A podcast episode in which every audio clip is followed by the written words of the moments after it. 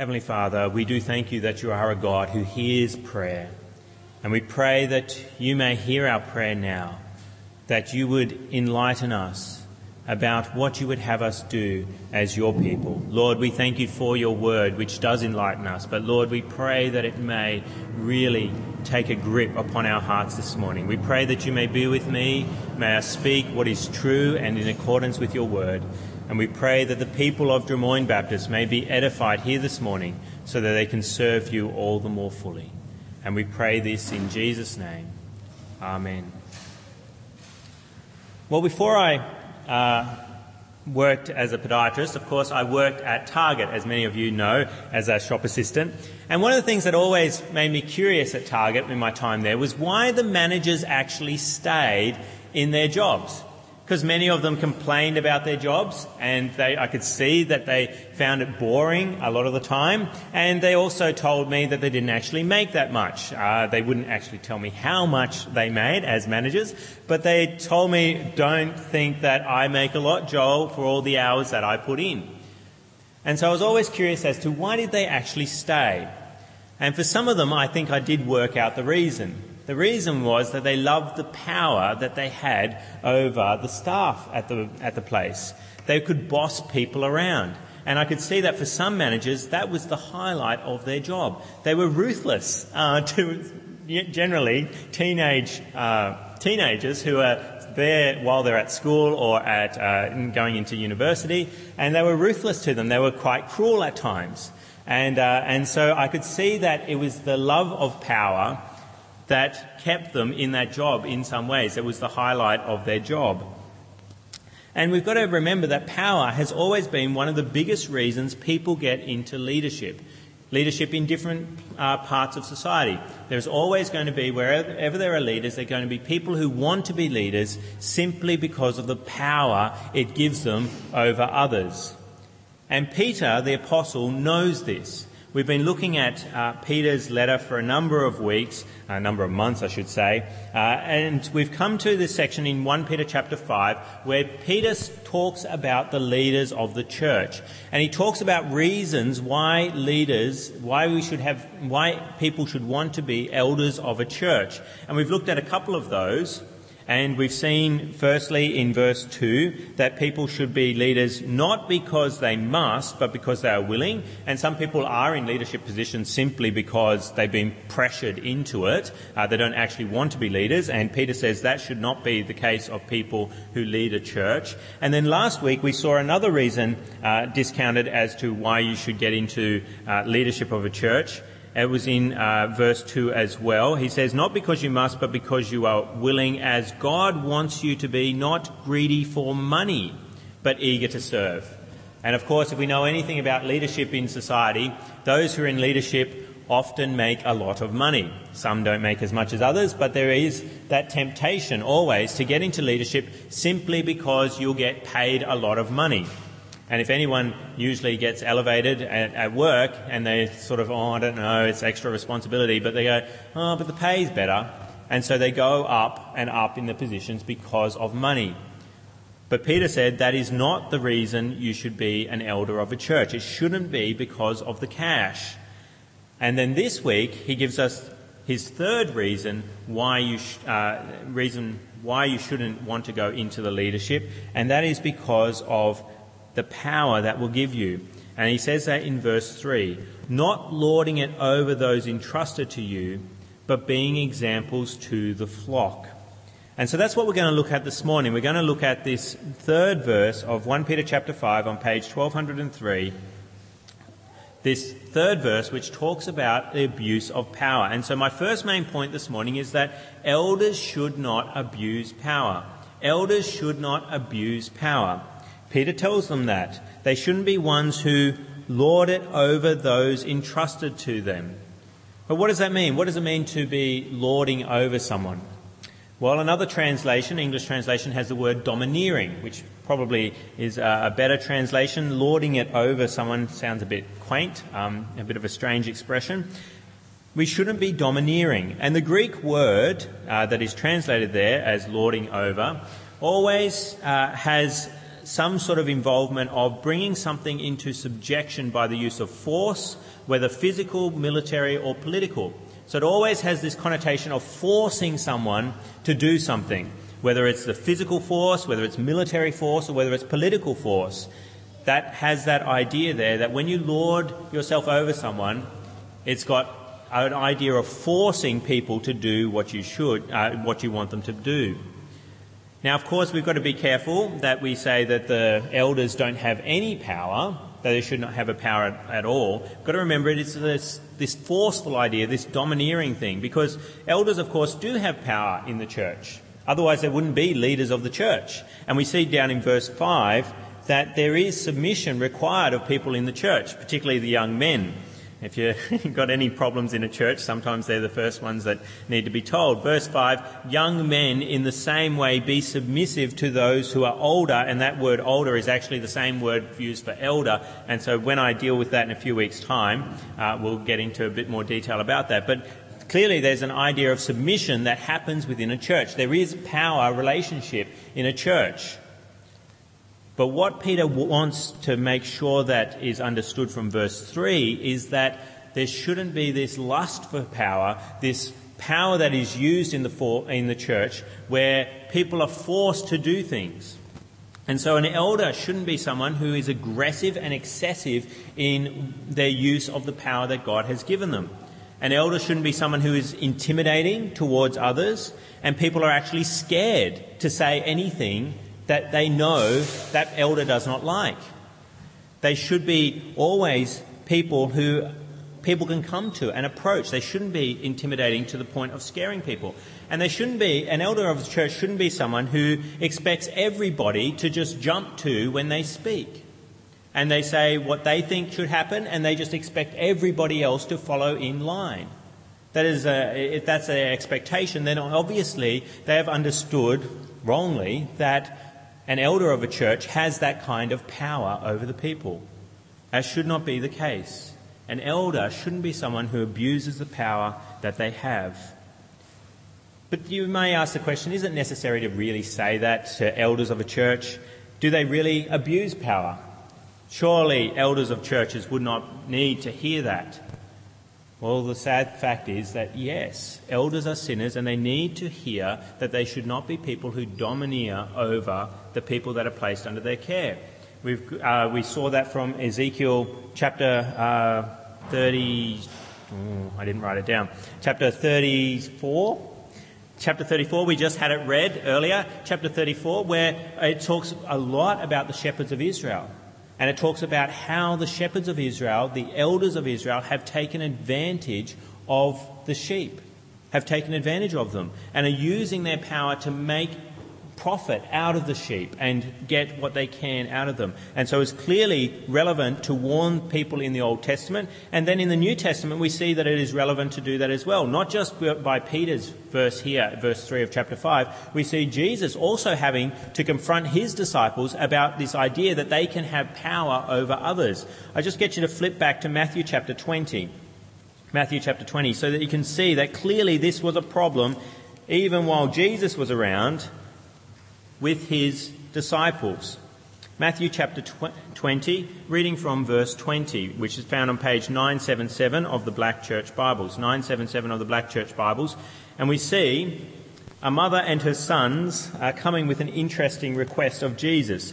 Verse 20 of Matthew chapter 20 says, Then the mother of Zebedee's sons, you don't know who that is, that's James and John, came to Jesus with her sons and kneeling down asked a favour of him. What is it you want? he asked. She said, Grant that one of these two sons of mine may sit at your right and the other at your left in your kingdom. You don't know what you are asking, Jesus said to them. Can you drink the cup I'm going to drink? Yet we can, they answered. Jesus said to them, You will indeed drink from my cup, but to sit at my right or left is not for me to grant. These places belong to those for whom they have been prepared by my Father. So here we see two disciples already struggling with this idea. They want to be at Jesus' right hand and left, which means the great positions of power. And their mum also wants that to happen as well. We see there while the church is, the Christian church is just starting to be formed as Jesus has his disciples. Already they're struggling with this idea. And so then what happens? Verse 24. When the ten heard about this, they were indignant with the two brothers. Now, I always wonder, is the indignance there that they think, oh yes, um, that's, uh, they should never have done that, that's really wrong what they did? Or are they indignant that they would really have liked to have asked the question before the other people so that they could have been the ones who got the positions of power? And then Jesus says in verse 25, it says, Jesus called them together and said, You know that the rulers of the Gentiles lord it over them, and their high officials exercise authority over them. Not so with you. He has to warn them. Yes, society. You see at the different levels of society that you're in that the, the Gentile leaders, they lord it over the people that are put in their care. But not so with you. You have that desire in you to lord yourself over other people. You cannot have that, Jesus is saying. And so it's still necessary to warn about abuse of power today. If we're honest and we look at our culture, we see that people love to have power over others, not just at Target. It happens at every level of society, from little children growing up very young. I already see it in my own son. He loves to lord himself over his little sister, likes to give her commands. Sit down, when she's standing on her chair. We have to remind him, no, you speak to us and then we speak. You point out, yes, she's doing the wrong thing, but you tell us and we tell her to sit down. You're not to lord yourself over others. And we see it happen again and again in our society. As you grow up, more and more, people will want to lord themselves over you, and you will also have that desire to lord yourself over others, to domineer others. And church leaders need to be particularly careful in this regard. Because church leaders do have a lot of power over people. Church leaders are respected in a way, often in society, that nobody else is respected.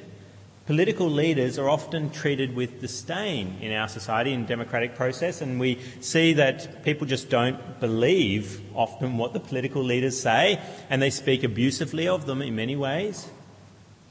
But Christian leaders of churches, people don't speak that way about them most of the time. Yes, they can at different times, and maybe rightly so, if a Christian leader has been abusive of his power or is doing wrong. But there's generally a level of respect. I even feel it myself. As soon as people know that I'm a pastor of a church, they have a deal of respect for me just from finding out that piece of information. Whereas when people find out you're a politician in society, maybe they would uh, have a little bit more of a, a, different response to that. And people have a, quite a bit of superstition about uh, about leaders of churches as well. They have this idea. They realise there's a spiritual weightiness that comes with that task, and that if they if they uh, attack or abuse someone who's a leader of a church, they get a little bit fearful about what the person who is above that spiritual leader might do, God the Father. There's a bit of superstition that goes with that. And so a leader of a church, an elder, a pastor, has this power over people that you don't see at other parts of society, where people will take the benefit of doubt more so with the leaders of a church, and where they will be less inclined to challenge the person, and so that the leader of the church has more opportunity to abuse power over people. So elders have to be very careful not to give in to the temptation to abuse power. The question is, well, why shouldn't they? I mean, Peter tells you don't do it, but why shouldn't they? And I think Peter gives us a good reason why we shouldn't do that in verse 3. He says, not lording it over those entrusted to you. And so that brings me to my second main point this morning. Elders should not abuse power because of their trust. Elders should remember that they are entrusted with Christians, not given Christians. They're entrusted with them. It's a different kind of understanding. Holding something in trust is different from being given something. If you if you are given something in trust, you're meant to look after and protect it for the other person. You're not supposed to take that and say it's mine. You're looking after it in trust. And so elders should never forget that fact. They should remember that the people in a church do not belong to them. They belong to God. They're God's people, not the elders' people. Yes, they are his people that they're, looking after, but ultimately they're God's people that have been entrusted to them. And one day they will have to hand those people over to the groom when he comes, Jesus Christ. You see uh, John the Baptist doing that. He's, people are following him and he says, I'm not the one. I'm here to, to call you to repentance, but then give you over. I'm the, the friend of the groom. I'm not the groom. I don't take the bride for myself. I hand you over to the groom. And elders have to remember that. The church doesn't belong to them, it belongs to God. So it's kind of like when you look after somebody else's kids when you're an elder of a church. I'm happy to do things with my own kids, with my powers that I have in my house, that I wouldn't do with other kids. I push them around on the couch, I throw them up in the air, and I discipline them. I use my powers there. But if somebody else's kids are over at my house, I don't do those kinds of things. I don't push them around on the couch. I don't throw them up in the air as much as they might like to, me to do it for them. And I don't discipline them. I remember who they belong to. I make sure that they're well looked after because I know that the parents are coming back later on to pick them up. And I'll have to answer to the parents if I have been abusive in the power that I have over those kids while they're under my care.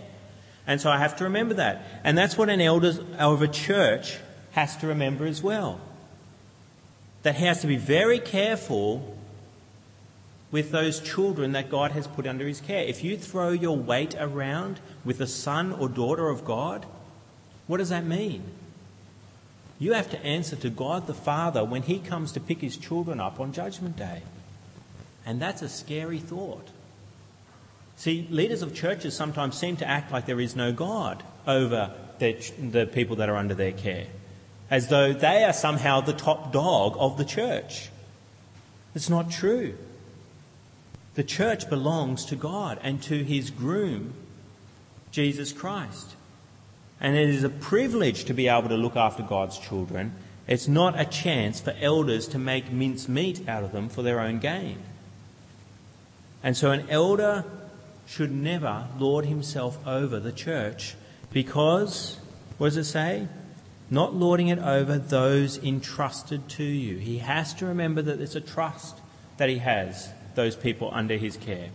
They're not his for his own personal gain. So then the question is if the elder is not supposed to lord himself over to the people, what should he do instead? of lording himself over Christians. And that brings me to my third main point this morning. Elders should not abuse power, but be an example of servanthood. Elders should not be, abuse power, but be an example of servanthood. Peter tells the elders to be an example in verse 3. He says, Not lording it over those entrusted to you, but instead being examples to the flock. Being examples to the flock. You might say, well, is Peter right to tell the leaders of the church to be examples? After all, aren't we meant to follow Christ's example? Aren't we meant to be holy as God is holy? Surely we're setting our sights a bit low when we're trying to imitate the leaders of a church. But this is an idea that is taught again and again in the New Testament that we're supposed to imitate our leaders. Paul repeatedly encourages people to not only follow Christ's example, but to follow his example and the way he lived. And he does that in many places. And one example is Philippians 4 9, where he says, Whatever you have learned or received or heard from me or seen in me, put it into practice. Look at my life, what you have learned from me, what you have received, what you have heard, what you have seen in me, and put that into practice. And then in Hebrews 13:7, the author there commands the readers to consider their leaders and imitate their faith. Imitate the faith. Now, why would these commands be given in Scripture? Why not just imitate Christ? Surely just look to Him. Well, when you imitate a leader, a Christian leader, who is a godly person following after Christ, you actually see Christ in them. And so when you imitate what a Christian leader is doing that is godly, you're imitating the Christ that you can see in them. And so it's right and fitting that you would imitate the person if you are indeed imitating, Christ that's in them. And also, you can imitate your leaders in doing what Christ never did. There are some things that we do that Christ never did and that we're called to do. And the big example of that is repentance. Did Christ ever give us an example while he was on the earth of repentance? No. Why? Because he never sinned. But yet you're called to repent. How do you know how to repent? What sort of examples do you have? Well, you should look at your leaders. Look at the repentance that you see in their life. Look at their acknowledgement of sin. That is a way to imitate your leaders. Imitate them in ways that you never see happening in Christ. And so elders must remember that they are an example to the flock. Whenever they stand up and do anything, whenever they speak, whenever they teach people, whenever they just are seen, that's what uh, Paul says there. Whatever you have seen in me, whenever you're just seen by people, you're being an example to them. And they have to remember that. Elders have to remember that. Because if they're an example to people, then people will start being like them. People will start to be what they see. And if you're abusive to people with your power, don't expect it to always be that you have the, um, the power tripping around in the church. If people see you doing that, they might start to do the same back to you. They might start to gather power and start to be abusive in the power that they have back. And particularly in a congregational church government, um, the, the, the weight of the power rests with the members. And so if you go around throwing your weight around, may not be very long before the members start to throw their weight around and they start to become ex- uh, abusive to, towards you just as you've been abusive towards them. People will start to become what you are as an elder. And so when you sin as an elder, you have to ask yourself, is this the way you want people to behave? Do you recognize that people will start being like you, whether you like it or not? And then we, if, we, if the elders have to remember that they are examples to the flock, the people need to also remember that the, the elders an example, and so they will become like their elders. That means that you should carefully consider if the elders of your church are people you want to become like, because you'll start to become like them, whether you like it or not. You just start to naturally do that. And so, if you have reasons for not wanting to become like one of your elders, then you should either change churches or try and get that elder removed from office. If you see things in his life that you do not like and you do not want to see in your life, then you should be very careful about having that person as an elder of your church. And if you church shop, if you go around church shopping, that should be one of the biggest factors that you should consider when you look at a church. People consider music, they consider the age bracket that they're most interested in, whether there's lots of young adults there. What they should be considering is what is the pastor like? Not just in his teaching, but also in his life. And do I want to become like that pastor? Because if I join that church, that's what I'll become like, gradually over time. He will be an example to me, and I'll start to become like him and the other leaders of the church. And so that should be a big consideration for anyone as you consider joining a church. So the elder should be an example, Peter says there. But then the question is an example of what? which he doesn't actually say in the text. He says, verse 3, not lording it over those entrusted to you, but being examples to the flock. What should he be an example of? Well, I think he should be an example of servanthood to God and to fellow men. And we just see that just back in verse 2, the very previous uh, qualification. He says, but eager to serve. Eager to serve. And we see this also in Christ that passage that we looked at in Matthew chapter 20, Matthew chapter 20, if you just turn back there, page 977 of the Black Church Bibles, where he speaks about how the disciples should not lord themselves over others as the secular leaders do. What does he say instead? He says in verse 26 of Matthew chapter 20, Matthew 20, verse 26, he says, Not so with you. Instead, whoever wants to become great among you must be your servant. And whoever wants to be first must be your slave. Just as the Son of Man did not come to be served, but to serve and to give his life as a ransom for many. You're not supposed to abuse power. What does Jesus say instead? You're meant to be a servant to others. And if you want an example to follow, Follow my example. Follow the example of the Son of Man. Jesus is talking a little cryptically there about himself, calling him the Son of Man, but he's saying, Follow my example. And how did he show his example of service? He says, The Son of Man did not come to serve, be served, but to serve and give his life as a ransom for many. That's how you do service for God. You give your life as a ransom for many. That's what Jesus did. If you're not a Christian, I want you to understand that's what Jesus is all about. Jesus hasn't come to lord himself over you when he came into this world. He came to give his life for you so that you could be set free from your sin and go and enjoy peace with him eternally in heaven if you just repent of your sins and believe that he died for you. And I encourage you to do that. The Son of Man did not come to be served, but to serve and give his life as a ransom for many. Accept that truth for your own life by trusting in Jesus. And elders must be ready to be like him and lay down their life for the sheep. Elders may literally need to do that, and many pastors in church history have done that. They have laid down their life for the sheep. And we remember this passage in 1 Peter chapter 5 is in the midst of suffering that he's writing.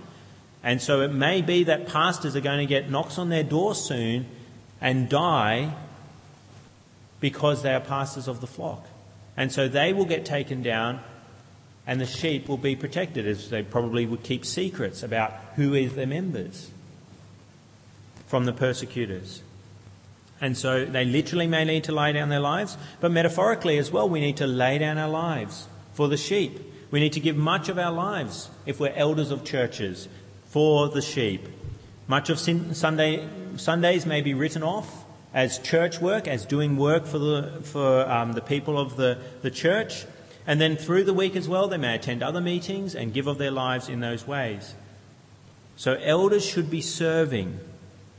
It's not about what they can get from the flock, but what they can give and how they can serve the people. What does that mean if you're not an elder? If you're not an elder? Does Peter have anything for you in this verse 3 for you? Well, that brings me to my fourth main point this morning. Everyone should be servants. Everyone should be servants. If we're supposed to follow the elders' example, if, if the elders are examples to the flock, then the people should be being what the elders are. And what are the elders meant to be? They're meant to be servants. They're meant to be ministers. That word minister means servant. We somehow elevated it to be a power status. We even have prime minister and ministers in, in political spheres. But the word actually means servant. And often we seem to associate the word minister as someone who is an authoritative person who throws their weight around. But it's not true. And so if you have, if you're meant to be like the, the ministers of the church, then you should be ministers yourself. We all have power in some way. You have power over people around you.